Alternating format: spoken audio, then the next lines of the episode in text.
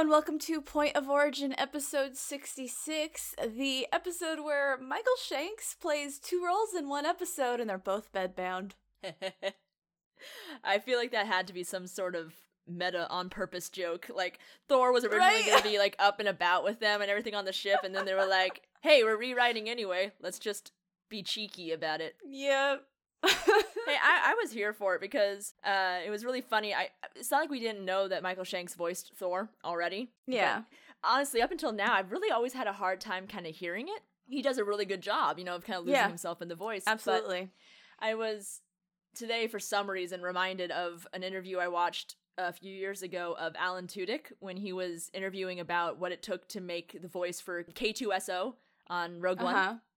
And he talked about how he was like, you know, gonna add like a childlike element to his voice, and then he added the accent, and it was really cool because as he was speaking, he added He each would add layer each in one by one, and then by the end, it went from being Alan Tudyk to freaking K2SO, and it was kind of cool.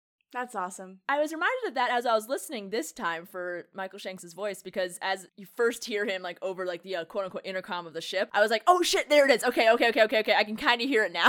and I was finally able to identify those little threads of Michael in there. yeah, it's if you know his voice really well, you can pick up the kind of, but he does a little good job. starbursts of it. It was kind of like when I watched uh, Robots as a kid. Uh, when I, was, I didn't know Ewan McGregor was in it. It was great watching it because I was. He has one line when he's talking to that robot dude in his house, the one that was like the, the big dude. Yeah. Um, when they're in his house after that whole domino scene, he has a certain line that he says. I whipped my head up and went, Obi Wan, is that you, Obi Wan? I believe that might be you. And I was right. because it's just like there's always that one little thing that all of a Right, sudden that tiny bit of cadence that no matter what accent you're doing or what, it still sounds exactly like them. Yeah, there's some there's some uh little little deliveries that you just can't escape no matter how professional you are. You're always going to Yep. sound a little bit like yourself. Right? Now I just need somebody to animate that robot from robots and have him go, It's over, Anakin. I have the I have the high ground. God, I'm sure if you dig deep enough in the internet it does already exist. That would make me very happy. But yeah, Cuz anyway, that so- scene has been memed to hell and back. But yeah, so I, I really did like Michael's attempt to be in the episode. Yeah. He's actually weirdly in a lot of this. Well, yeah, they thankfully they had time after the fact once and recovered. Yeah, they just did some filming apparently a few weeks afterwards. Yeah. I do have to wonder if like originally he was supposed to have Paul's role or or what was the cuz like it's not like Daniel would have been any use on that ship. he probably would have um just this is literally just a wild guess, but I assume the original draft had him trying to communicate with them or something. Okay. Like going having the replicator stuff start early. Oh god, I hope not. Um but yeah, maybe. I don't know. We'll never know. We'll never know. Because it's a yeah, so ruptured. I'm Mel. and I'm Liz. And today, uh, we're covering season three, episode 22, the end of season three, and it's called Nemesis. Dude, it was also the first episode to be filmed in 35 millimeter, apparently, according to Oh. the trivia. This is the standard up until they switched to HD in like season season seven or something. I don't know, but yeah, it was pretty cool to read. Um, the concept Yeah. that apparently, what was it? Actually, I always try to like say it myself, and it's always crap. So then I have to go find the actual thing. Here we go. The episode is the first to be shot completely in 35 millimeter. Previous episodes were all filmed in 16 millimeter, except for the effects, which probably shows why they stood out so much. Yeah. All future episodes would be shot in 35mm until the, swi- the show switched to HD, starting with New Order Part 1. nice. Yeah. So there you go. Awesome. I'm guessing it'll be a little less grainy from here on out. Yeah. And it does look pretty good. It did look better. I, this one, this Yeah. episode actually also apparently got uh, nominated for an Emmy because of its special effects. So that does. You know what? The special effects are not bad. yeah, it wasn't. It wasn't. It was definitely not their worst job. There was even that really wide open space shot where they just wanted to zoom in and show how big the spaceship was compared to how small Teal'c yeah, was. yeah. That, and I was a good one. distinctly remember thinking, not bad. My favorite example of their effects was the scene where they show like I'm guessing it's like the warp core or whatever, and uh, they're gonna like make it explode or something. They're gonna, they're gonna blow it up or something. And they open the oh, door. don't say the it. line. Don't say the line. We'll get there. I wrote it down. Don't worry. Okay, but yeah, I but wrote it scene- down. Anyway, don't the point- spoil that. I wasn't spoiling it. Anyway, what I was saying okay. is is that I like the effects they were showing in it. I really liked because they had not just the warp core itself, but they had all of the uh, tiny creatures moving around Oh, in the shot as well. It was really good for effects. No, that was that was a good that was a good scene. But yeah, so this episode, the final episode of season three, was written by Robert C. Cooper, one of our our dependables. you see his name and you're like, oh, good, It's like, oh, cool. This won't be an absolute shit episode. right? And it was directed by Martin Wood, who is another one of the directors that Ooh, we tend to trust. Fun fact: He's actually in this episode because there's a yeah. So I'm gonna, it's a tiny bit ahead of ourselves, um, but I'll, I'll keep it short. The scene where Jack gets beamed up, um, Yeah. behind him, there's a dude walking, by, you know, up the hallway who looks clearly disconcerted, just like Sam. That's uh, Major Wood, otherwise known as Martin Wood's first cameo. That's so cool. I remember That's seeing the shot and going, "Okay, who the fuck is that guy?" Obviously, he's supposed to be somebody because there's such a clear, like, he's in the shot He's so in clearly. the shot. And honestly, for like for a millisecond, I knew it wasn't him because it, it, it didn't look enough like him. But for a millisecond, it looked close enough to uh, Shepard from Atlantis that I was like, "Wait, what?" but yeah, that's a Major Wood apparently. phenomenal. So they're they're both mainstays. We we uh, enjoy both of them, and it shows. Cause uh, I don't think this is gonna be a long episode, but it's not because it's a bad episode. no, it's just It's just very straightforward about what happens. it's um the the, the prep episode, the start Yeah, exactly. episode, and it's Mhm. everything we've talked about should be in episodes that we've complained about not having enough setup. Yeah, because it should be like, well, this should have been like a two-parter or something. This is what they should have done for absolutely, those hundred percent. So they, did the job well here. They even prepare for the submarine thing that I kept mess- mixing this episode up with. Yep, which explains why we were able to uh, mix it up so easily, considering Yeah, I, I was so relieved to see that little foreshadowing at the like, end. I was like, like, oh, "Thank that's why she thought that. Yeah, as soon as I saw the ending, I was like, oh, okay, that's why we that. Yep, that would explain it. Yeah. So the whole episode opens up with quite pos- possibly the most awkward scene between Jack and Daniel ever recorded. I love that scene. It holds up so well. Can it's I see the so scar? good, but it's like, why are you two acting like this? He didn't die. What are you doing? well, so here's the thing. I actually, I actually have a theory about that because it was something I thought that it was a, I thought it was a good kind of thematic touch Uh huh. throughout the episode. Is this is I think a bit of a first time wake up call for Jack. Um, up That until Daniel now, could die. well, kind of. I think there's honestly the fact that any of them could yeah. because it was so sudden. It was so not what he was expecting, and it wasn't even in like the you know midst of battle or something. It was just his friend the day before filming ruptured his appendix. Yeah. Yeah, I buy that. So he's still so he's talking to Daniel, and he has like this you know kind of sad feeling attitude about his face almost. And then when he's talking to Sam, there's other things going on there Yeah, that definitely impede this uh, a little bit. But he definitely also seems to have a bit of like a detachment thing going on there, like with the him realizing just how much space there's going to have to be there. So that kind of Mhm. feeds into it a little bit more. Yeah. And then it really got heavy, I thought, when he was having that scene with Teal'c with the visor and he Oh, was getting ready to send him out into space Uh huh. Yeah, it definitely. really seemed like Jack was really having to battle with the odds of life of the life he's chosen in this episode. And losing it his seems friends. that yeah, and it seems like in real time at every um, section, every corner in this particular episode, Jack is constantly having to be reminded of that, and he's kind of not here for it. And Even I really liked that with the feel. Yeah, so I really just enjoyed that feel of him when he was talking to Daniels. It really set it up nicely of him just being, you know, he's he's uncomfortable in the beginning, Yeah. and then he literally just gets worse as the episode continues. I really appreciated that, but it took me a little. It took me until like about the Teal'c interaction to start kind of putting the pieces together Putting because together. I also noticed it was a little odd how he was talking to um Daniel. I was also laughing my ass off because of the. Uh, Can I see the scar? No. no. It was like fair enough.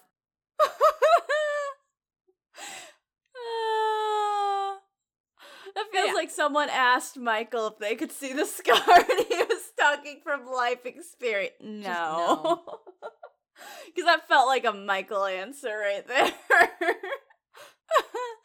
yeah, no, I but I do think um that definitely is uh a prevalent theme in this episode and they even like do a good job of like laying out that theme in this first scene because Daniel even specifically says like you know I wasn't expecting something so normal Yeah. to get me, you know?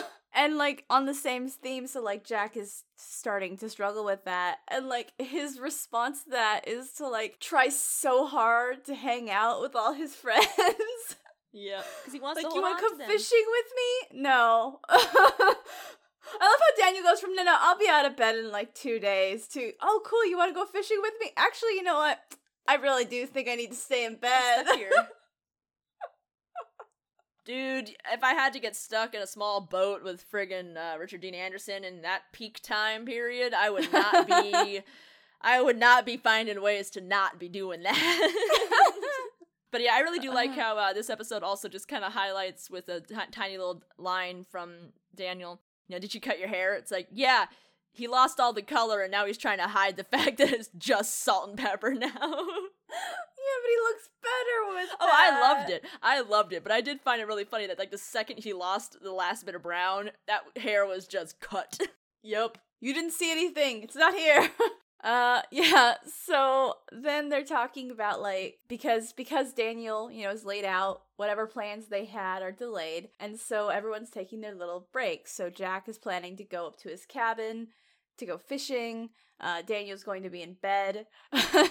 they say that Teal'c is off visiting his kid, and my my one note here is, "Shut up, pretend Teal'c is a good dad now." It's like cute. God, can you imagine how awkward that must have been when he shows up at his wife's house with I think kid? he just said he was gonna go see his kid, but he went to go hang out with Bra'tac or Probably. oh god. Um, and then Sam has decided to uh do some welding. I loved that. Seeing her working with her hands like that was. I, I do love every opportunity they take where they just kind of subtly remind you that she's not a girly girl, but they don't do it like super overtly, where she's like, "Sorry, sir," rolls up her sleeves. I was too busy looking like the '50s "Yes We Can" woman to really, Oh, you know, really emphasize that I'm a physicist in this. No, she's like, "Yeah, I'm welding this because I'm a physicist," and it's just that and simple. then Jack's like, "Hey, you know, we have this break. We should be having fun." And she's like, "Yeah, this is fun for me." It takes her entirely too long to pick up on what he's putting down, but it took me just as long, and I've seen it before. So I had no excuse. When right right oh. before she said, "Was that an invitation, sir?" I went, "Oh my fuck! He's asking her out. Sam, go with him. Sam, go with him." like I was But losing my because mind and she did like such a a, bad girl. job picking up on it, he he like backtracks hastily. Goes, "Yeah, you know, like as friends, just you know, friends hanging out." well, to be fair, he's also covering their bases, which is yeah, like because they're yeah, in a yeah, fucking yeah, because we're in surveilled base. We're in our place of work and we are coworkers who are totally not gonna go fuck at the lake. and there are cameras everywhere. So, so, Major, would you like to not go just- fuck at the lake? Can you imagine, like, if she had gone? It's like, wait, you invited Daniel first.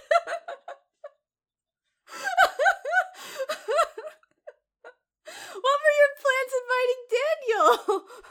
Daniel was an easy one because then he could pretend he wasn't trying to go get laid. Yeah, because you can't. You gotta let him. You gotta let him recuperate. uh, so yeah, basically, um, more or less in the middle of a conversation, like as it, it is always want to, uh, Jack gets beamed up by Asgard, and this is where the the Major Wood uh, makes his appearance. Major Wood is in the background, like uh, and um, he, he gets just brought up and like no one is around, and Jack's like uh, just kind of like looking around, like what's going on, and he winds up discovering these uh little crawly connect-a-set uh spider guys. But yeah, so basically Thor manages to tell Jack how to find him.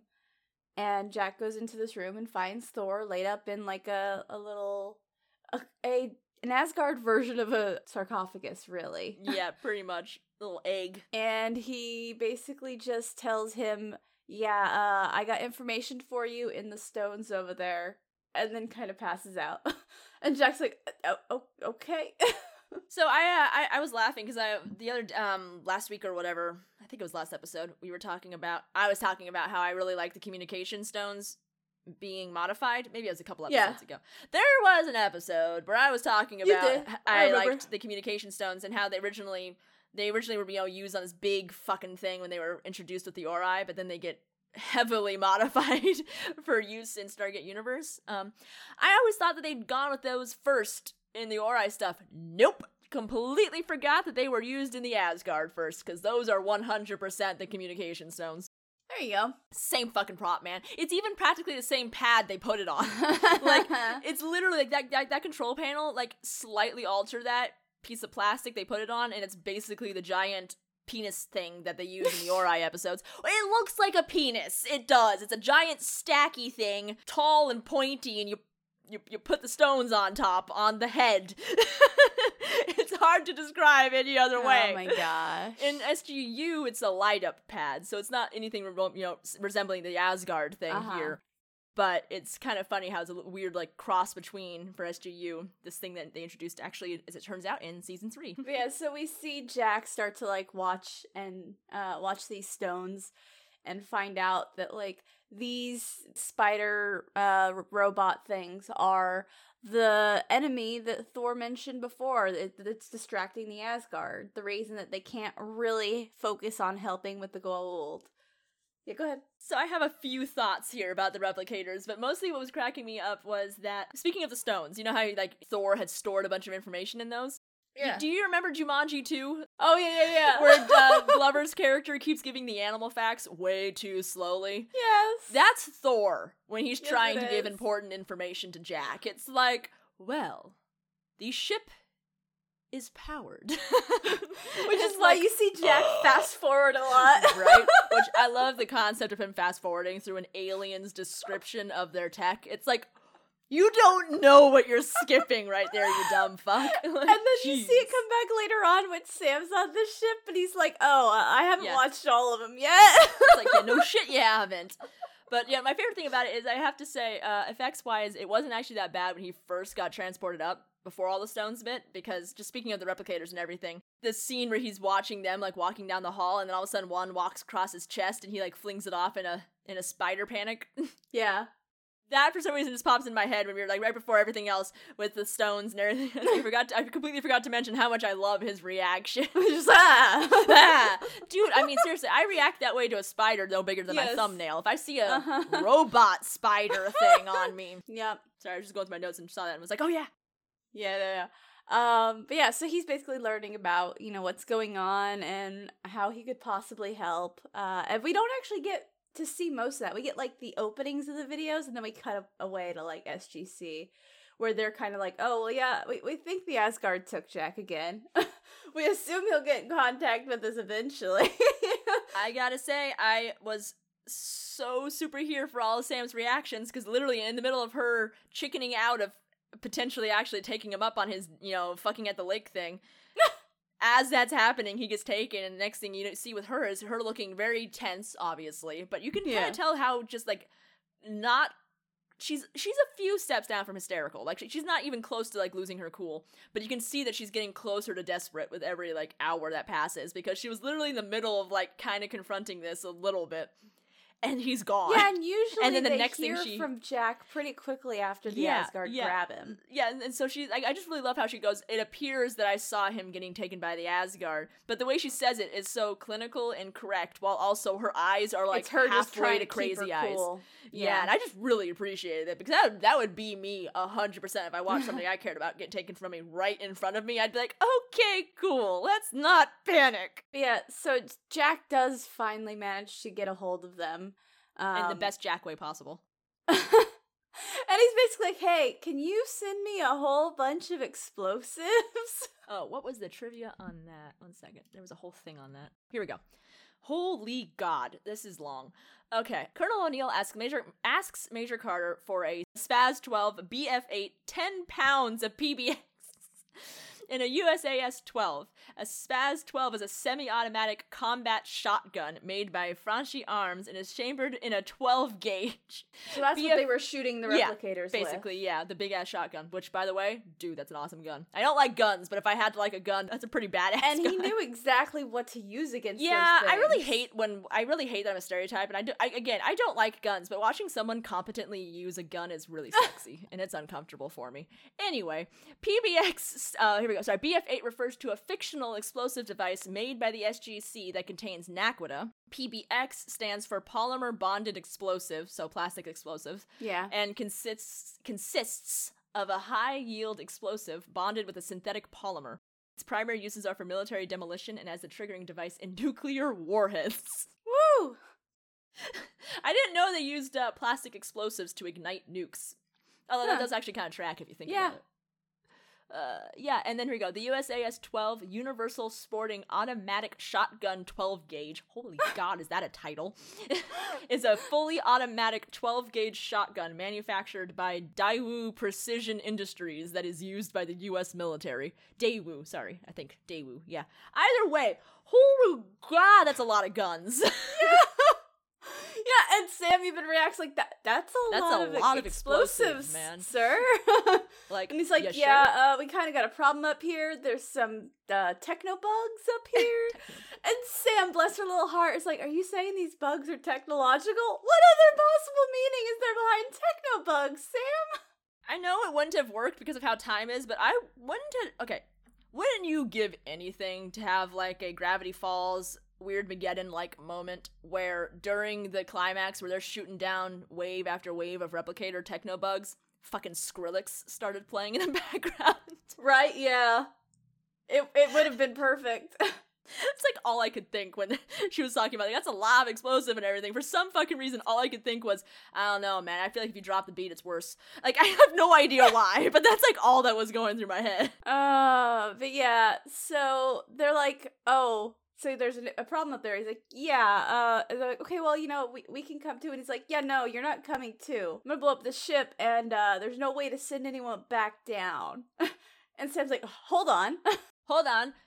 Three hours ago, you're we were talking about fucking at the lake, and now you're gonna die? Like, Jesus, take rejection better, man. right? God. and of course, because SG1 never listened to Jack, they come up with the te- with They the really are like a group of delinquent children. He is. They are. he, he, he is constantly trying to herd cats with them. Yes. Oh, because he's like, no, you guys aren't coming up with me. And they're like, okay, sir. And then they come up with all the No, gear. Cam- Cameron will never understand just how lucky he was that he got them as older teenagers instead of the wild hellions that they were in the beginning of the show. Because he inherited like a couple of 17 year olds that know how to take care of themselves and can drive themselves to all their appointments. Jack had to deal with the toddlers. Yes. He didn't. Uh, he- that did unfortunately mean he inherited Teenage Rebellion Daniel, though. True, which is its own friggin' nightmare. yes. As Cameron the Ori plot being taught. sucks, but I can't wait for Teenage Rebellion Daniel. He's such a fucking delight. He is just so much attitude. He is just so or done. I season Daniel is literally that meme of look at my barren field of all the fucks I get. Dude, right after he gets turned into a prior, and his whole life view is just like, I just want everything to end. Mood, buddy, mood. I'll start with you, Vala, you're closest. oh. oh god. Well, we'll get there eventually. We're getting there. We're ending yes, season three season today. three's over. Woo! Bit by bit, we're Mel. We're Atlantis almost a is third of the way to coming. done. Yeah, but that every time we finish a season, we're getting closer to the end, and I'm always like, I The other day, I was thinking about what, what I was gonna do when we started SGU, and I just started laughing manically because I already called right? it weeks. Well, no, what I meant was what happens when we get to SGU. Oh. Like, what are my reactions gonna be like? And I was like, I already called it. I'm going to be just a pissant Because you're gonna be so mad that there's only this one. because it's gonna be like, well, I have 40 episodes left until my show is Oh, over, so no. fuck this noise. All right, everybody, you ready to meet the real me? it's Sun Tzu time. Listen, maybe enough angry fans can pressure Amazon into actually f- picking up the yeah, show again. but I don't know if I want anything that Amazon makes. I'm Good not sure how much I trust good. them. Eh, yeah, but that's like one thing, and they've made some questionable decisions outside of that, and I'm still not really okay with what they did to Community. I wouldn't know. okay. Um but yeah, so they all get beamed up and they have to fight off some of the bugs and we get to see one of the rare instances in which human tech works better against an enemy than alien tech because Teal'c starts with a Zat and it does nothing. Dude, this is me and Eric every time we watch Firefly. We get so incensed by the concept of every time somebody as a species gets technologically advanced enough to move on to energy based weapons, they immediately forget about projectile weapons. Right? And it's like, no, that still has a place. And I That's why love Stargate for constantly pointing it out. And I also, um, honestly, that's a, a strength of Starfinder. Starfinder's got both Yeah. kind of weapons. Yeah, there you go. But yeah, that was always my big thing with um Firefly was I liked how Firefly did it right too, is that they showed the, Yeah. you know the combination like you like there's the one where they're running away from the you know two by two hands of blue that whole episode. Yeah. And they can't get through the door because Jayne shoots it with the energy weapon, and then he has like trying to use like the butt of the gun to break off the doorknob, and then Mal shoots it from the other side, and that's how they get out. That kind of shit, I love that because it points out that yeah, energy based weapons have their place, but they don't have all of the places. Exactly. And so Mhm. Stargate also took up the mantle here a little bit. I also think the timing of this episode is funny to happen right after Crystal Skull because Crystal Skull was another episode where they're like, hey, maybe don't always shoot everything with the Zat gun, Teal'c. Maybe. Sometimes you disappear your friends. So I like that. Uh, but yeah, so we basically see him shoot it with the Zat gun and um, it do nothing, and then he has to swap to the the big old shotguns with everyone else, and then they all run back to Thor's room and kind of you know get the rundown. Uh, Jack gives the stones to Sam because Sam's gonna enjoy them more than he is. it's where he's like, yeah, I, I haven't watched all of them yet, and this is this scene was when I actually, you know, remembered to notice uh, Thor mentioning the name of his ship. And his name, the name of his ship is Biliskner, which is Old Norse for lightning crack, which is the hall of the god of Thor in Norse mythology. No, it was a really cool attention to detail. A perfect name for Thor's ship. I just really like that detail. I was like, oh, look at that. I do love Biliskner. I think it's a really cool name. I think it's great attention to detail. It shows that people know how to read a fucking book when they want to. Hell yeah. I just like that. I was like, I have to make a note about that because that's really that's really cool. Yeah, no, it was. We're always talking about how much we like when they take those extra steps. Absolutely, man. But yeah, so uh, Thor describes how like they the the replicators became an issue for the Asgard, and it's basically Which the is plot the of most- Alien. Like, yeah, right? I was like, that was the most non explanation ever. I was like, wait, I forgot how bullshit that was. Like, oh yeah, we found them on a planet. That's just it. And I'm like, oh, okay, cool. A uh, couple questions, like all the questions, but whatever. Also, I never noticed before how much of a fucking ripoff. I mean, okay, I kind of noticed, but in in the same way that you're a kid and you don't care. But I never really put it together until like recently, just how much of a ripoff the replicators are of the Borg. like they're literally just assimilating the ship and making it into more of them. It's like, oh, so the Borg. That's just we'll add your technological advantages to our to our own. Sounds about right. Robert C. Cooper, come on. I guess because they're all tech versus biologically combined. Although Stargate Mhm. Atlantis will further fudge up that whole uh, line later too. So yeah, I just really never put together just how much of a ripoff they really were from the Borg until like all this shit. Uh, yeah. So it's the it's the plot of Alien. They basically they found this planet and they only saw those things there. And Teal'c's like, oh, they probably killed their creator.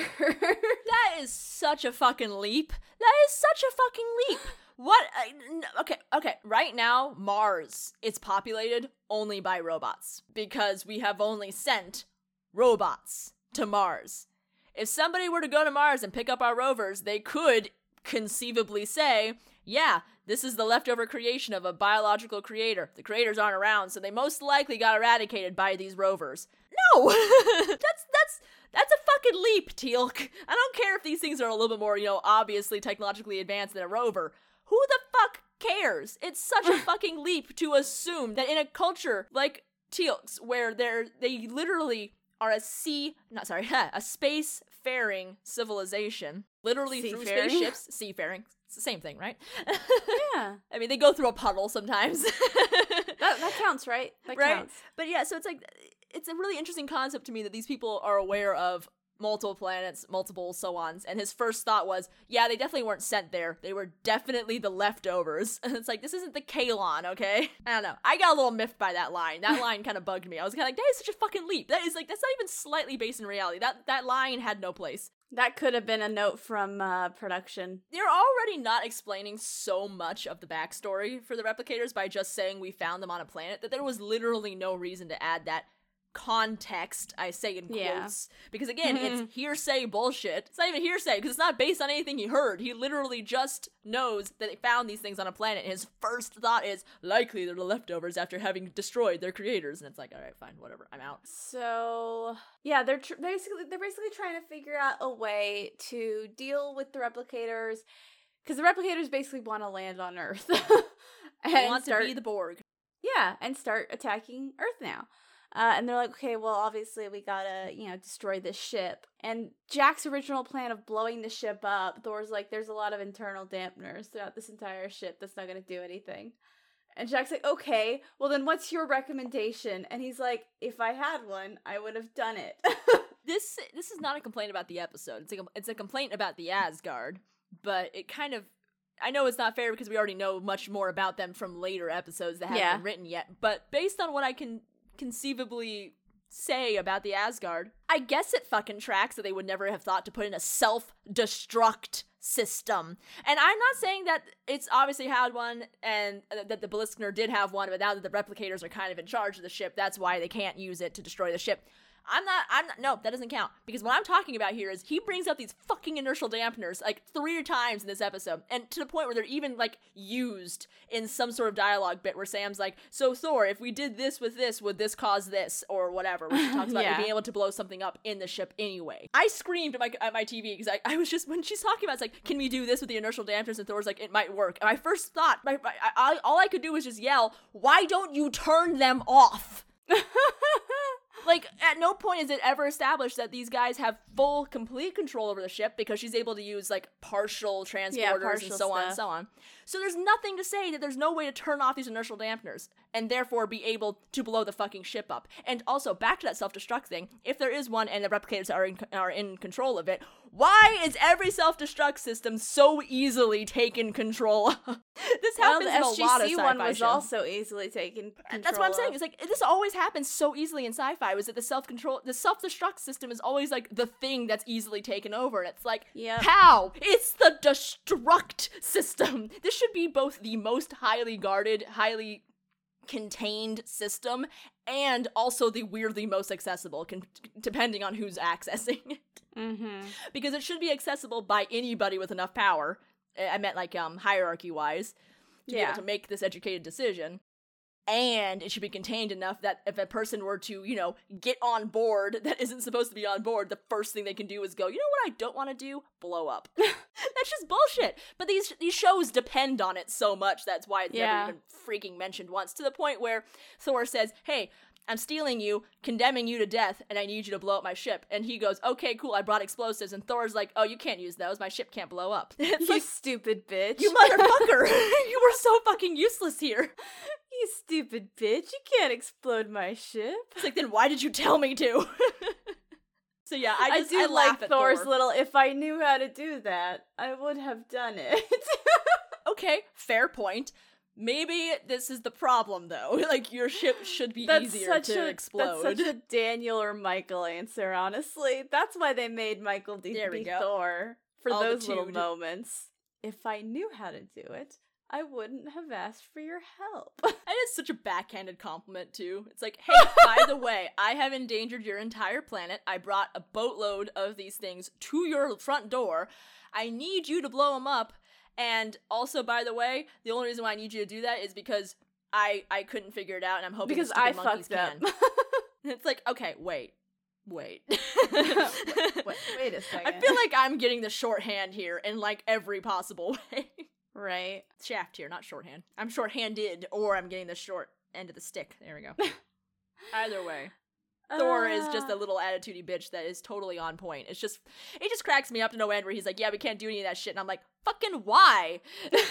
like why can't you just turn them off? Why can't you gain access to this? Why is anything? Explain, please." No. well, there you go. That's it. But yeah, so they Sam comes up with this idea of basically uh, they find out that there's like one thing in like I I don't remember this kind of terminology, but there's something in like the landing process of a ship that if they disturb The this deceleration drive. the deceleration. There we go. If they like fuck with that, then the uh, ship won't be able to keep itself cool during re-entry. And I do love that when Sam asks if that would happen, Thor tries to like talk around like how this is a major failing of their ship, but they're like, but they like buckle down like, would this happen? He's like, "Y- yeah. I kept snickering to myself because it kept reminding me of uh, Toyota moving forward as if you had a choice. oh no. Remember, like when there was um some sort of recall because the brakes The weren't working on Toyotas, Yeah. and there's a bunch of people who freaking died because the cars were just Uh-huh. accelerating out of control. That's kind of what I was thinking of here. Was like, oh, just got a bunch of floor mat up underneath the brake. Yep. but yeah, but I love uh I just love that Thor tried to act like it was totally normal that it did this thing and then they push him on it. He's like, yeah, we'd burn up. so they decide they're just gonna burn up on at um you know on atmosphere entry on entry, because yeah. because the replicators wanted to land anyway. Like, fine, we'll fucking land, assholes. oh, and Sam also, uh, she made a point when they first showed up. She's like, hey, we do have a backup for how we can all get off. There's a shuttle prep to, like, come up here, blah, blah, blah. I'm not against her idea. It's just that so Farscape does this too, where they try to integrate 20th and 21st century Mhm.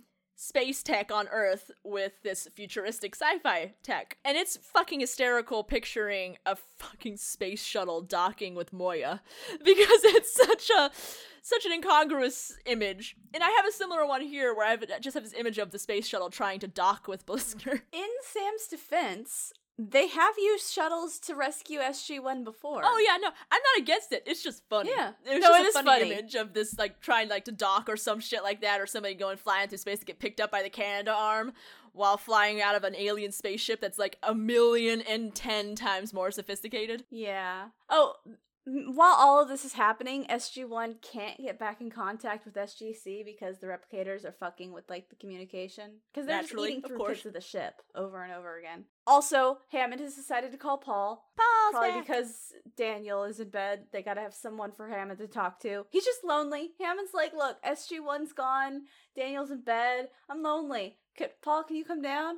Dude, I love I love the tongue in cheek dialogue too, where he's like, "Good to see you, Major." Yes, uh, General. I'm sorry, it's always under such unusual circumstances. I like where where uh where Paul's like, all I do is read up on tiny details of the Yeah. Stargate program. I'm like, can I have that job? right? God, minutia man. I want that job. Right? I like Paul. I love He's just Paul. a likable character. He really is, and his presence is only ever in a positive way. Like Yeah, in this, that's- where he's I just like, think- "I'm here to be helpful. I wish I wasn't only here when we get like you know footholded and shit." I think he's an important character because before Paul, anytime we had to pull anyone from like the military government side of things, they were always terrible. So it's nice to have Paul here as like a friendly oh, intermediary. Hell yeah, that's what made it so great watching him get footholded when he did the hissing alien thing. It's like, Yes. oh, you're such a good boy. Uh, but yeah, so so Sam has this plan um to send Jack and Teal'c to go plant like explosives on the deceleration thing that they'll set off at a certain time. Uh, and she's she's doing like the overview map, like directing them and trying to keep them away from rooms that don't work anymore because the replicators have eaten them up. And there is a part that I actually like where they turn a corner and there's just two replicators on the wall eating the wall and it's like oozing.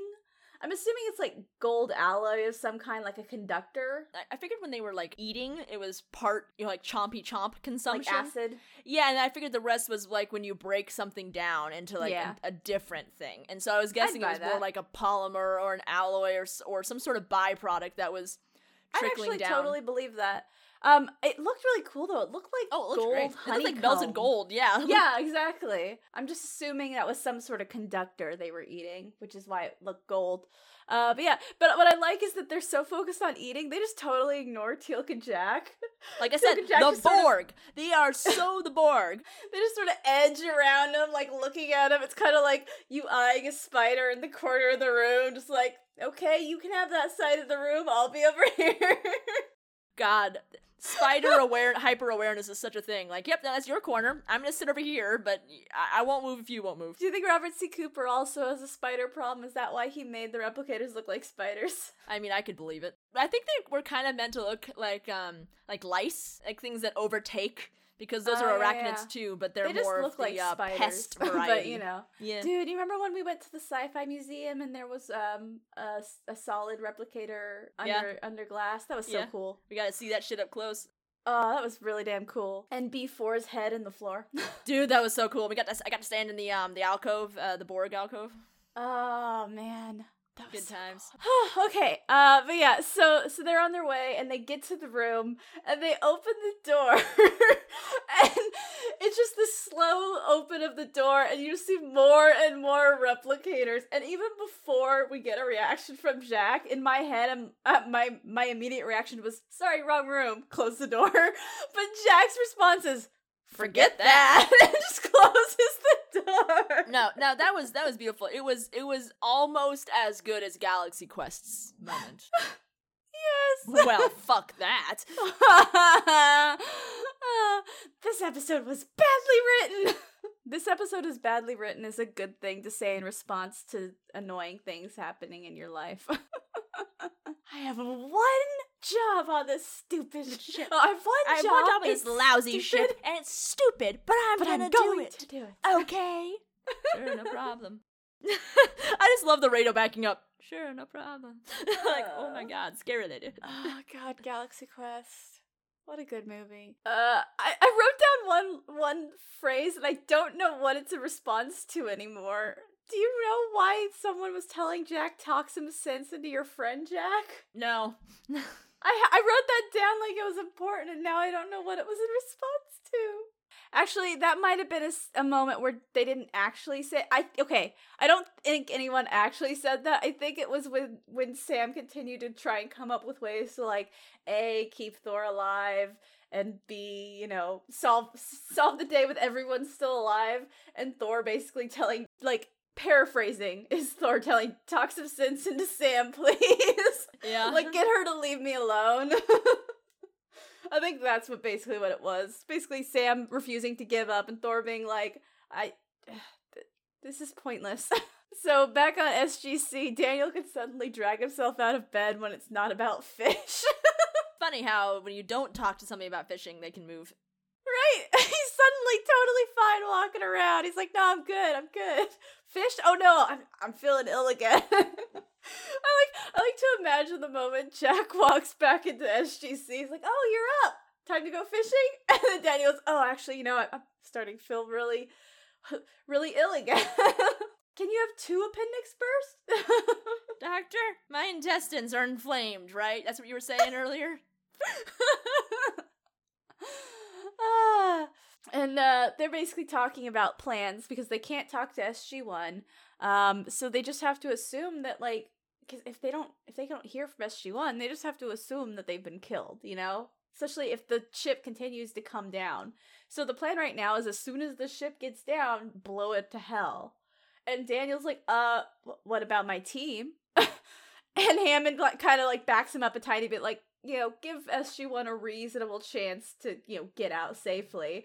And I love Paul's line of, I'll try to define reasonable, Reasonable to the to the Pentagon. Pentagon. that was Paul very kindly going, they're not going to listen. Like, y- y- sure, General. I'll get right on that. yeah, right? Tell you what, General, you hold your breath and I'll go do that. but so their next solution is they have to send someone out in a spacesuit to do the the prep instead since they can't go through that room and that room by the way with the forget that is the one you were talking about with the really good combination Yeah. of cg so they're like okay well someone's gonna have to go out you know, go outside of the ship. And Ugh. Teal'c volunteers, and then Jack also volunteers, probably because of the fact that like you were talking about how he's starting to really see that like he could lose his his friends. Yeah, it's like obviously he knew this this whole time, but I think for some reason it's, it's this episode seems to show to me it's, that it's really of hitting it in there Yeah. for him. Yeah. something is making it finally hit close to home. Maybe it was just him realizing his own mortality. He's looking in the mirror, realizing there's a lot of salt and gray, salt and pepper going on there, and he's just like, "Welp, I might as well go ask my subordinate that I'm pretending I'm not in love with if she wants to go fuck by the lake and go from there." Honestly, shit buy it because they called his hair into attention. I think the threads of themes in this episode are seamless, honestly. Which doesn't surprise me. Robert C. Cooper is very good at that. Yes, he really is. Plus, he's also just you know kind of you know re-emphasizing something that's always been a little prevalent in um Jack since the movie, which is Yeah. he's suicidal sometimes. Yeah, yeah. Like this guy definitely does not know what's in his best interests when it comes to the heat of the moment. Yeah, exactly. Because, like, with, for this episode, he's like, Yeah, I'm gonna die on this ship. You guys can't come up with me.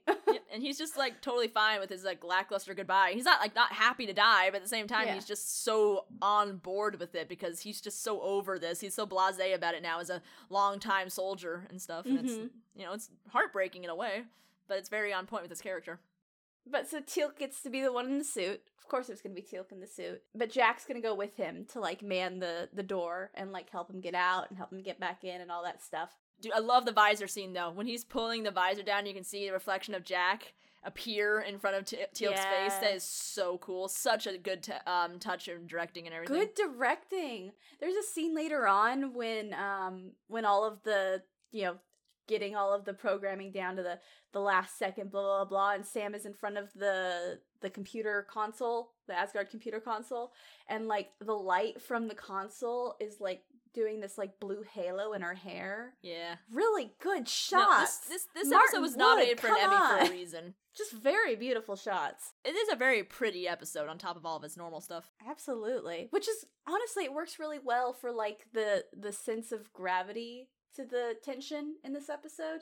It's funny how this was supposed to be a season finale because, you know, it's really annoying having one of your main cast get taken out right before you're filming your season finale. But they handled it so well. I think it helped that like what was Daniel gonna do on that ship really? right? Like, they're, yeah, I, I, I'm sure they had to do a bunch of reworking, but at the same time, it couldn't have been like that hard to just block out sections that were yeah, they, whatever they had to do for the reworking, they did a good enough job that I don't see where Daniel would have fit on that ship. So you know what? Credit to the writer and director both. They both did an amazing job for something that they had to scramble to fix. They're just getting used to uh, not having to write Michael Shanks in now. They're just getting used to it now. no. Practice. Ah, but I like that um that, that he sends Teal'c out and he's like, "How do you feel?" And then Teal'c does a human reference for Jack. One small step for Jaffa. And you can see that even Jack's like touched. They're like, "Oh, my my son's all grown up. He understands human references now." To the point to where there was a moment later on where I can't remember exactly what Jack said. Something like "get a get a leg on it" or something like that. Something along those lines to Teal'c. Where like a season ago they would have had Teal'c be like, "What does that mean?" Or you know, I only But, like- have but two legs, O'Neill. yeah, but you know, this is a Teal'c who just made an Apollo reference, so like, I liked it. It was it was nice. So after he sends Teal'c out, we do get a little flash of uh, a very brief flash of a new timer that this room is starting to be eaten as well. We see a little bit of the ceiling start to melt with that like acid biting that the replicators do. We don't see any replicators. We just see a little patch start to do like the acid melt. And you know, Teal'c does the thing he needed to do, and he gets back, and not quite quick enough. The replicators have started to come in, and it's broken. It's sealed up the doors. He can't get Teal'c in through those doors anymore. Which, such timing. Yeah, and of course the radiate because the reason they sent Teal'c out instead of Jack is because the radiation. Um, Teal'c would just survive better. Well, it started to eat into the suit, and it burst his air tank. I uh, I heard somewhere once that those uh, EVA suits are like 60 million a piece or something, so woo! Ooch. it's always fun watching that much money get a hole poked in it. Right? Uh so they're you know, they they're calling Sam up like, I need a solution for this. I can't get the door open, and Teal'c's air is gone, and I need a solution, Sam. And she's like, okay, well, I can't, I can't teleport him in from where he is now. He needs to push off from the ship to get the range to where a different teleporter can grab him. Before gravity, there was Stargate. I literally, Liz, my note here is literally Stargate did gravity before gravity. That's what my note basically is. It's like, oh, hey, look, before gravity, there was Teal'c. yeah. But I love how Jack tells Teal'c to push off, and he kind of just lets go of the ship.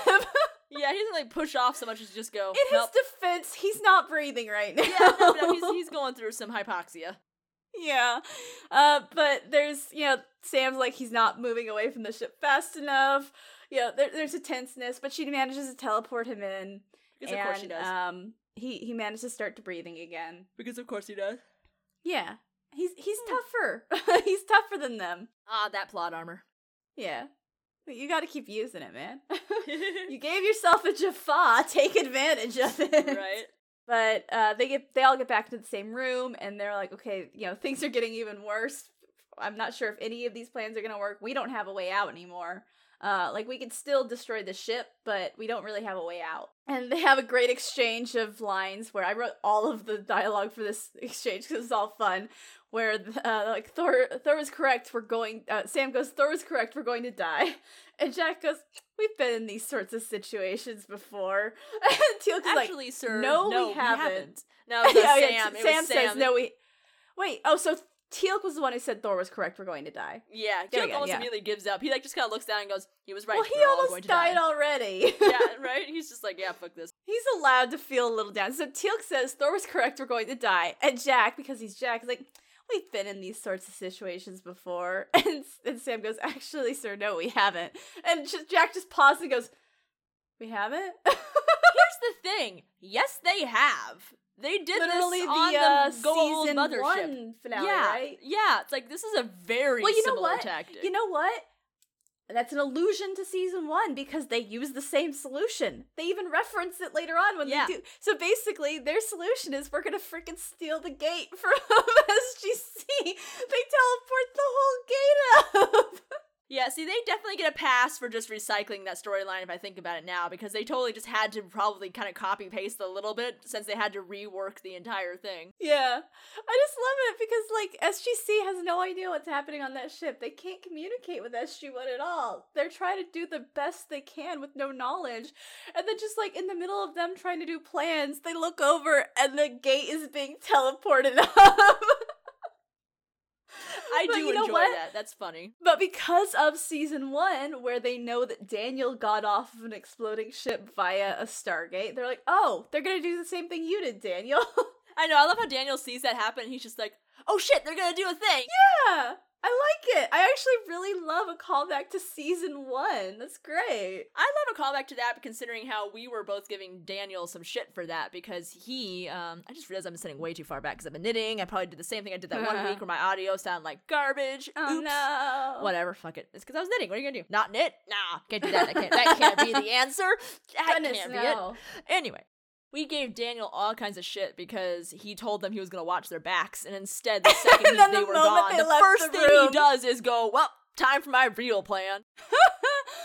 That's because Daniel is inherently self-serving. Good for him. Right? I just, I, I, I, I- I find it really funny. Yeah, no, I just love it. I I really appreciate that callback to season one. It's it's a viable answer. Although they do create a detail that's never come up before, and I'm like, sure. where where they they they they steal the gate and they're like, oh, they're gonna do the same thing you did, Daniel. And, and Ham is like, yeah, but you had a DHD device. And Paul, out of nowhere, goes, there should be enough power to gate out once. Since when? Since fucking when? That implies that the gate is basically a battery. And that I mean, is is not it naquadah? Well, yeah, a little, but it's a generator. A naquadah generator, I always thought was like a regular generator that we know of, where it burns something, a fuel, to then produce power. So I always thought the gate was using that power in real time to do its shit. So the naquadah was transferring the power in real time. I didn't think of it as a storage cell. Here's the only thing I can assume. Well, first of all, I feel like because the gate is made out of naquadah, if power is transferred to it, it should be able to hold it for a little while. Like a general like residual charge or something. I could see that. And maybe because they've had a lot of instances where they, you know, couldn't use their dialing system or they were at a place with no DHD, maybe they purposefully designed their own hookup to their gate to make sure there was a residual charge just Maybe. in case something happens. What I picture is um so my uh my boyfriend, sorry, my husband. Your boyfriend? You my have a boyfriend, boyfriend as well as my husband. No, God, that'd be way too much work. Uh, so my husband, he has this shirt that I tell him he's not allowed to wear anymore out in public when we're walking around because like we'll hold hands or like we'll be walking next to each other and I'll be touching him just like just a little, like my arm will like brush against him. He has this one shirt that generates so much fucking static electricity. Oh, He's not allowed to wear it anymore. Good, good for you. Marriage is all about boundaries, right? So whenever I see him wear that shirt, even when we're not in public, I don't like go up and like touch his back or something because every time I do, like, I get zapped, man. And he's Yeah. always fucking fine. I'm the one getting shocked. and I'm like, I'm always just getting zapped, zapped. But yeah, so it's like with that in mind, now I have this image of people just kind of like walking around the gate and constantly going, "Don't touch it." I just, it was so funny my reaction to that because Paul said that, and my f- initial, my split second reaction was since when? I know, seriously, sense fucking win. But as soon as I thought that, I was just like, oh, whatever. I mean, yeah, you gotta do what you gotta do, but I do like how the show writer, you can literally see in that dialogue the writers going, oh fuck, wait, we can't do that. And then which another writer goes, fuck you, yes we can. Here's the thing. I feel like okay. Here, uh, here's what I want to know. Do you prefer that solution, or would you have wanted them to be like, oh, the Asgard have enough tech, they could just like hotwire it That. without. You want that, one? times a million. If if the freaking SGC can write their own macro to dial this thing, then the Asgard sure as fuck can too. but with the ship steadily being the control of the ship. yeah, no, with that one, I will give you. No, that? with that one, I give you that probably could have fallen within the realm of like really, but they already gem- demonstrated they can use like a transporter system or something. So I totally would have bought that they could Yeah, have but they also specifically something. said they could only use them in certain parts of the ship. Yeah, but and let's say let's go to a different part of the ship and cobble something together. Like I feel like it could have been jargonable, doable in the episode if they had Mhm. wanted to. They didn't. see, when but they first was stole funny. it before Paul said his wild concept, that's what I was assuming. I'm like, ah, the Asgard could probably just like beam power into it. yeah, you just you just gotta cobble together literally some sort of um I know I was saying a macro for dialing, but I meant more of like the interface. Yeah, you know, yeah, the thing I know that what you meant. interfaces with it. If if the SGC can create an interface with our 1990s era analog tech, yeah. pretty fucking sure the sophisticated yeah, alien especially since could. the Asgard were friends of the ancients. Yeah. Yeah. Exactly. Yeah, they would have had like tons of, I'm guessing, adapters of a sort. Like if I can go to England and plug in my hair straightener with a little piece of plastic that makes it so I can Mhm. do that, then I'm pretty sure the Asgard have a, a template version of that for interfacing with uh, ancient tech. But you know what? I I know naquadah is a conductor, and they've had problems with not having power for a gate before, so I am willing to accept that they might have figured like tried to prep this just in case, you know? I mean, what cracks me up mostly was the fact that the trivia backed me up, where it was like, "This is the first time it's mentioned," and I'm like, "Yeah, help me out here. Is it ever mentioned again?"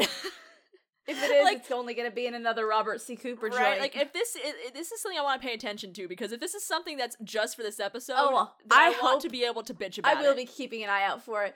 Uh, this is joining the Nick watch, although I'm a hundred percent sure Nick is never showing up again. Right? Yeah. I'm only about ninety five percent sure this isn't coming back again. Yeah, I would, I would, I would also, I would also sit there at ninety five percent sure this is like bullshit. and if there is five percent, it's just Robert C. Cooper again. Yep. In which case, like barely counts if you're the one using your own stray thought. yeah, I, I, like this episode count, is but like this episode is well structured enough and good enough that like. Like I said, I had a sense win, but then I was like, "Oh, whatever." for this one bit, Yeah. I mean, I, I got like through it pretty sure, quick. It was like it was, it was definitely a moment of like, uh huh, Yeah, there are some moments in this show where it's like, no, absolutely fucking not. absolutely. and this one was just kind of like, fine, fine like, show. whatever. Sure, this might as well happen. yeah, this might as well happen. Uh, but yeah, so Hammond doesn't waste any time. He's like, okay, get get our beta gate back. We got it back from NID. Let's let's get it into the. And I and I don't remember the details of the fallout out of this. Okay, actually, I have like this vague concept. So obviously the ship, the Asgard ship, got you know burned up in reentry. Is there a thing later on where the Russians fished the original gate out and now they, They have it? must or something because as far as I was concerned, the Russians had a gate, right? That must be what it is because Yeah. yeah, I think that's exactly what. No, happens, actually, now you're saying that, didn't they it out of salvage it? the ocean? Because then they have to go to the Russians to save Later to Teal'c get another gate. caught in the te- the transport. Yeah, there's a the whole gate. thing where they'd have to uh, work with the Russians and they have to make a capitulation to the Russian and to, they have to to, the Russians to be able to use their gate. Unfortunately, as well. Yeah, fucking McKay. Uh, yeah, that this must be what it is. This must yeah, that, like, this must be the precursor to that because they also bring up Russia in this episode for like a split second where they're like, Yeah, yeah, they we we've talked to Russia so that we you know if there's an alien incursion we can you know do something about it. Oh, they do also set up that like if the ship lands, they will immediately tell Earth about Yeah. the program. yeah, the president's going gonna tell everybody what's been going down. So by Yeah. the way, we've been um exploring other planets and letting other people know where we are. And uh downside, Surprise, there's a bad there's guy some here people now. here now because we told them where we were. We didn't. Thor did. We told Thor where we were, and Thor told them where we were. That's fair. That's fair. There was a um a breakdown in communication, and uh, now there's a horde of aliens here to eradicate us. Sorry. Yeah. So so SGC is now using the Beta Gate uh because the Alpha One is on uh Thor's ship now. it's been stolen. Uh sorry. Oh yeah. So they're they're basically doing this thing where Sam is in the room with Thor. She's getting him ready for transport and setting up all of the last minute like programming details for, you know, timing getting everything set up so that the ship will blow and they can get out safely and blah blah blah blah. Yep. I can't wait for the episode where it's just her and Thor, and she's trying to eat his food, and he's like, "I particularly enjoy the yellow ones," and she takes a bite and goes, "Huh."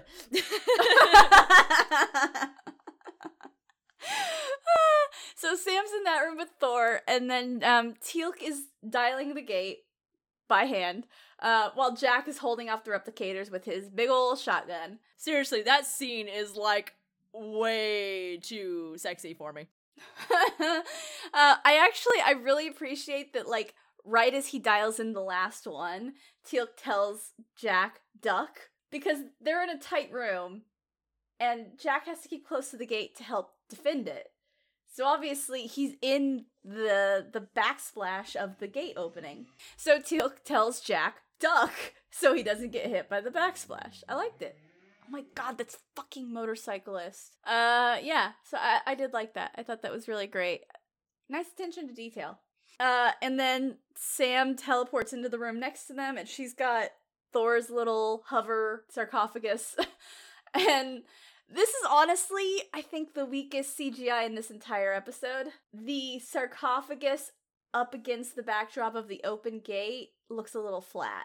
But for that to be the worst CGI in an episode that's honestly got a lot of CGI, Yeah, I'm still thinking like Sokar's planet and all that shit with all that garbage crap. So anything in comparison to that is good. yeah. Yeah, and and they're not on it for long enough for it to really be a problem. It just looked a little flat in front of the gate. Yep. But she uh I like the fact that she sends Thor's little hover sarcophagus through while they're still holding off the gate. I just like that detail of get the sick and infirm one out first. And then like there's this whole now? No, sir. Now? No.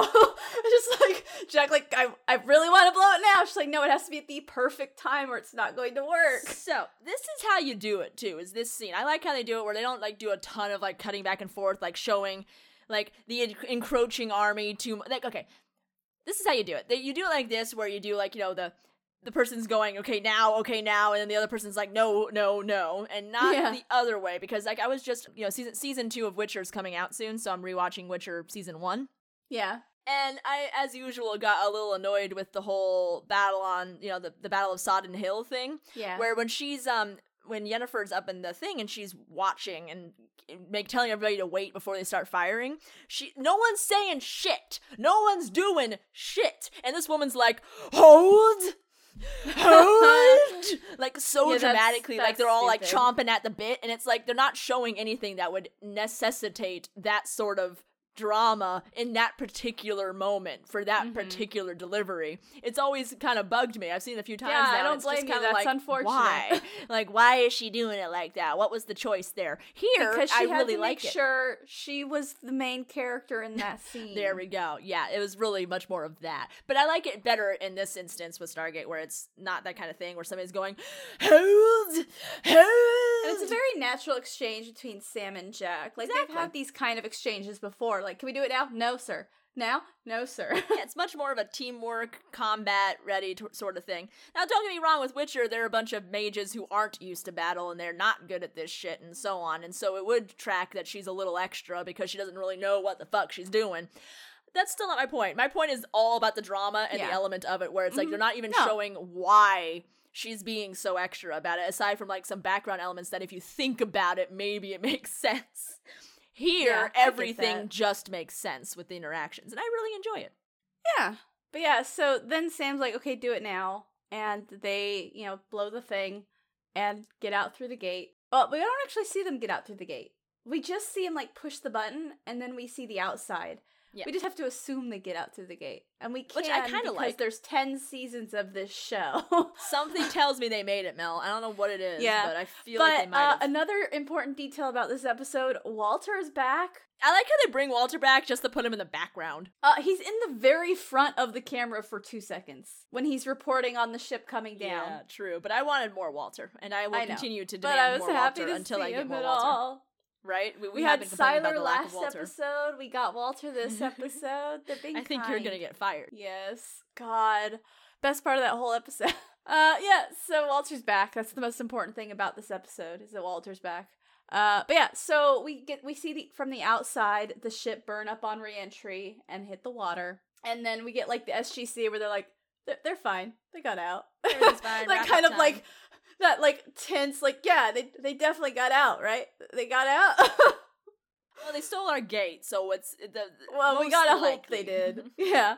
Um, but then the but obviously since this is a two parter with the second part being the start of season four, we don't know if they got out yet. But the episode ends with a going back to the water where the ship went down, and we see a little. You know, little residue from the ship floating on the water, yeah, a piece of debris floating on the top. lingers there for a second, and then a single replicator climbs up on top. I liked the touch of having like the Nordic knot kind of thing on the outside of the ship, so you can clearly tell like where it came from. Exactly. And so when the replicator, not that the replicator crawling on top of the fragment wouldn't have been a pretty wouldn't clear have indicator. told you what was going right, on. but you never know. You know, there could be other shit in the sea. So I do appreciate Yeah. the little extra bit of detail. Like, yep, cough, cough. This is definitely from the Biliskner. And then I really Also, did like it's just the, a nice uh, visual. yeah, no, I, I was gonna. That's really what I was gonna say. Is I like the visual of what looks kind of like a dog crawling on top of it and going like giving itself a little shake as it goes. Yeah. All right, season four. Let's wreck some Yes. shit. Let's kill some bitches. yeah. As soon as I saw that, I'm like, oh, that's the preview for the submarine. Thanks, guys. I love that. And then also, I just appreciate it because I'm like, oh, that's how the submarine story happens. Thanks, guys. Right? Yeah, it's like, oh, good water. No, I had the same thought when I saw that last scene. I was like, oh, so there's that's why the submarine gets. That's involved. why I keep Okay. remembering the submarine. Yeah, because And they were in the water and Paul they is took over also the in submarine. that episode, I believe. I think he's also in the submarine episode. It's also another one where Daniel is not involved in the main action. He's at SGC on a headset. No, I actually really do like their um uh Hunt for Red October episodes. yeah, I. That's why I remember it actually better than this episode. It was the follow up, and it was a good follow up from what I remember. Absolutely, and that that will will we will get that in the future. Uh, but for today, we finished season three. Wow! Look at that. Nice. Let's go through our usual things. Uh, nobody died. Well, I don't know. Jack, Sam, and Teal'c might be dead. Nobody that we overtly saw on screen died. Fair enough. Uh, Plot armor has most likely saved our friends, but until we see does Teal'c briefly not breathing count as dying? Um, it would depend. For me, death isn't uh until you reach brain death in real life. So people Mhm. who like um like I was raised by a medical practitioner, so I'm very familiar with the phrase "you're not dead until you're warm and dead." For example, so like somebody Yeah. who's frozen You know, like that kind of thing. Like you're not dead Yeah. until you're warm and have Yeah. no heartbeat, because up until then, your heartbeat is a different story. So, with that in mind, if you're suffocating in space but get transported back into an oxygen rich atmosphere and get yourself compressioned back into wakefulness, I don't think that counts as dead. Yeah, I think um I said don't it so think he was clinically as if this was a real there. situation. Well, even as you were saying it, I was I was honestly thinking along the same lines, uh, thinking about how long it takes for like um, lack of oxygen to really start shutting down your systems. yeah. I don't think he was out there long enough for that. Exactly. I think he it was, out just there for a long enough for him to like go out for a little yeah, bit. I you think honestly he wasn't even like really completely out of oxygen. I think if he was completely out, it was wasn't until like the very last few Yeah. moments Yeah, because it does take a little bit of time. I Absolutely. think to, do- They to, don't to completely immediately- depressurize. Mm-hmm. Like that was Yeah, a pretty no, big I- hole. Don't get me wrong. That was blowing Yeah, in this oh, thing, yeah. but still. Yeah, I think I think we're both in agreement that doesn't count as a death. Maybe if it had been someone else out there, would have. But yeah, yeah. Uh, but yeah. So, are you a Jack or are you a Daniel for this episode? Well, I have never had my appendix taken out. Um, same. So not that that is it, at all the thing, but I was mostly gonna joke with uh, I have never had my appendix taken out, uh, nor have I been kidnapped by aliens. So I don't really have a lot to to, to really lean me one way or the other because almost all of their interactions in the episode are entirely dependent of their situations. Yeah. Um, that being said, I am Jack a thousand times trying to. I fast forward through everything. You've seen me. Um, actually, I'm gonna do a better version of this. So uh, you know how I'm always using. Uh, I'm always talking about that YouTube group VLDL that I love. yeah.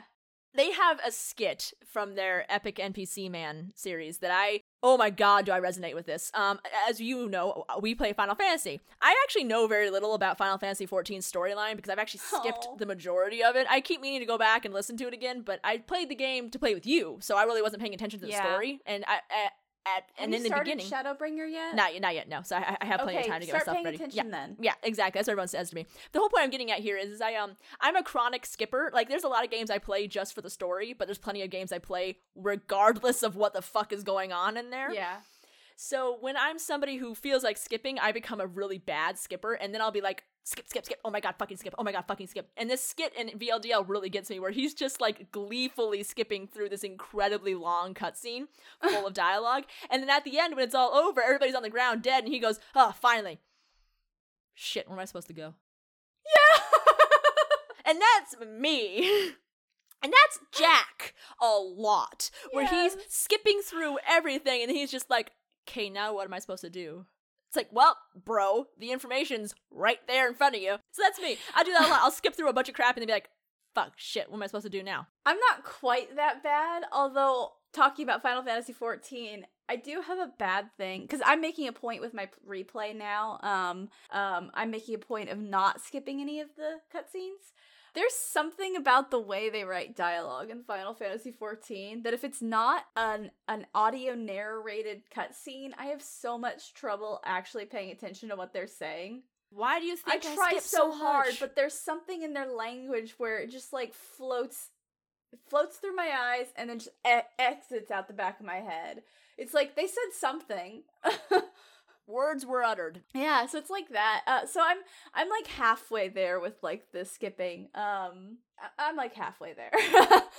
but I also I don't think I can beat Daniel because a Daniel's barely in this episode. Right? Uh, but B, one of the most prevalent things he does in this episode is play sick to avoid fishing. And I like fishing. Fishing's fun. I've actually only ever done it once, um, because I was raised by hippies, so hunting was not something I was allowed to do. Shock. But I went fishing once, and it was so much fun. See, but we hunted and ate what we hunted. Yeah, that's again. You when it comes to militant hippies, it doesn't matter if you're eating it or not. Hunting is hunting, and therefore it's evil. But I uh, went on a school thing that my parents didn't know about, and so they didn't know we were going to a fish hatchery. So I got to go fishing, and it was epic. It was like one of my favorite childhood memories because for the first time in my life, I was allowed to fucking do something. I may have only ever done it once in my life, but to this day, I want to go fishing again someday because it seemed like a fuck ton of fun to my inexperienced uh, It is mind. fun. But so we're both Jack because we both want to fish. I just had the funniest image in my head of us doing the weirdest cosplay for nobody but ourselves. But we would be fishing, dressed like Daniel, and whining the whole time. yes, with the little floppy hat. Exactly, yes, with the full hat. Ah! Okay, we can do this. It's almost an hour and 45. We yes. We, yeah, because uh, all that we got left is is this uh, thumbs up, thumbs down, or thumbs up episode. Thumbs up episode. This wasn't down. even. This I didn't even actually ask you before I down. put it in the tally. I was like, "This is a good episode." No, it really was. I remember thinking, ugh, all right, yeah, the storyline starting. Woo! Last week. No, this was great. I didn't remember any of the fun stuff, and all the things I didn't really like about it weren't actually in this because all the things No, I don't like later about it are all replicator That's things. replicarter. yeah, yeah, it's all replicator type shit that I just don't, don't. I have nothing against the replicators as an enemy. They're a pretty effective enemy. I just. Mhm. I've seen it before with the Borg, and I know that's Yeah. always. I think that's always just been a bit of a thing in the back of my mind. Always kind of like, yeah, I've been there, done that.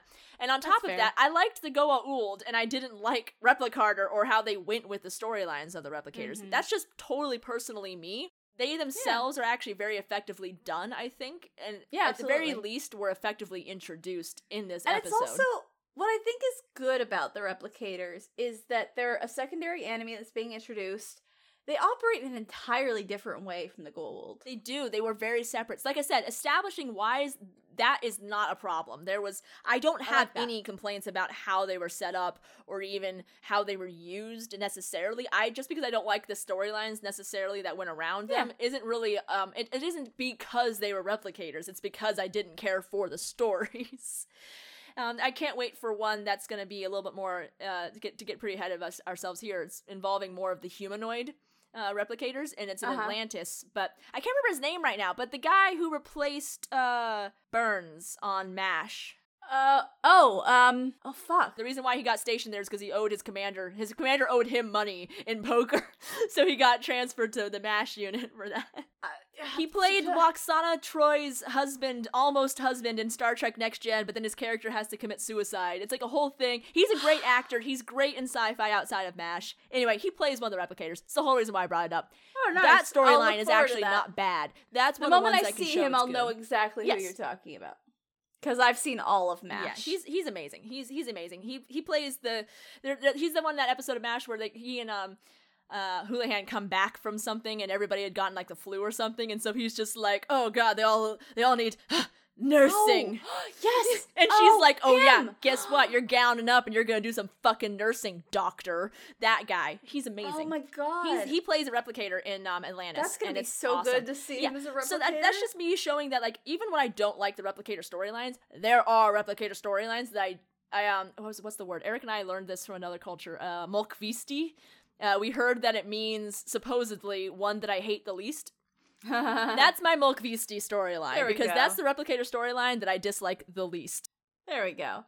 Uh, so I do want to ask: Do we want to give Martin Wood another Hall of Fame tally? You know what? That visor shot alone really got me, and I love how he used the effects in this first time 35 millimeter episode. I really loved the forget yeah, me the shot. CGI was really good. They interacted well with it. Yeah, it's the Um, interactions that also really get me. I loved the light halo on Sam's hair. I liked them doing the good version of hold.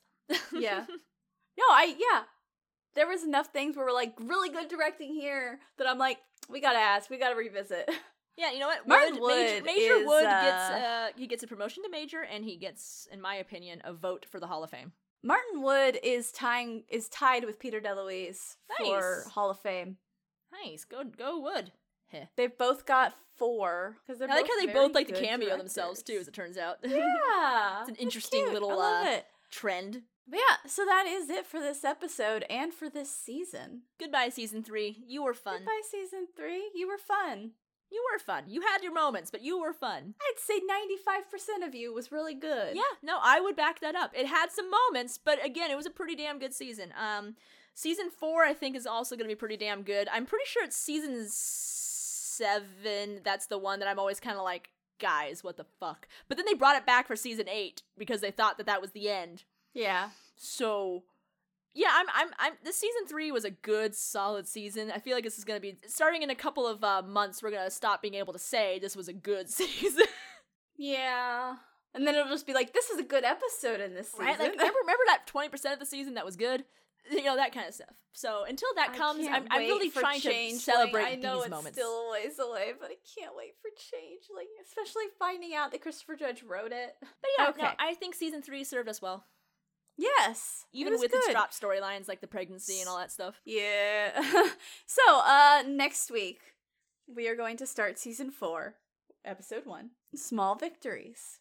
And the summary for this episode SG1 is called upon to help a race of gentle, highly intelligent aliens struggling against a swarm of ravenous, deadly mechanical spiders called replicators. But the, but the situation becomes much more complicated when a lone replicator is discovered in the most unlikely of places back home on planet Earth. Oops. Oopsie. The submarine episode is episode 7, by the way. I wasn't looking forward to replicators, but considering how much this one really like came round for me, I'm actually kind of looking forward to season 4. Yeah, I think it's I think it's the later replicator stuff that you don't like. Here's another preview for you. Ah. Episode 3 Upgrades. Episode 3?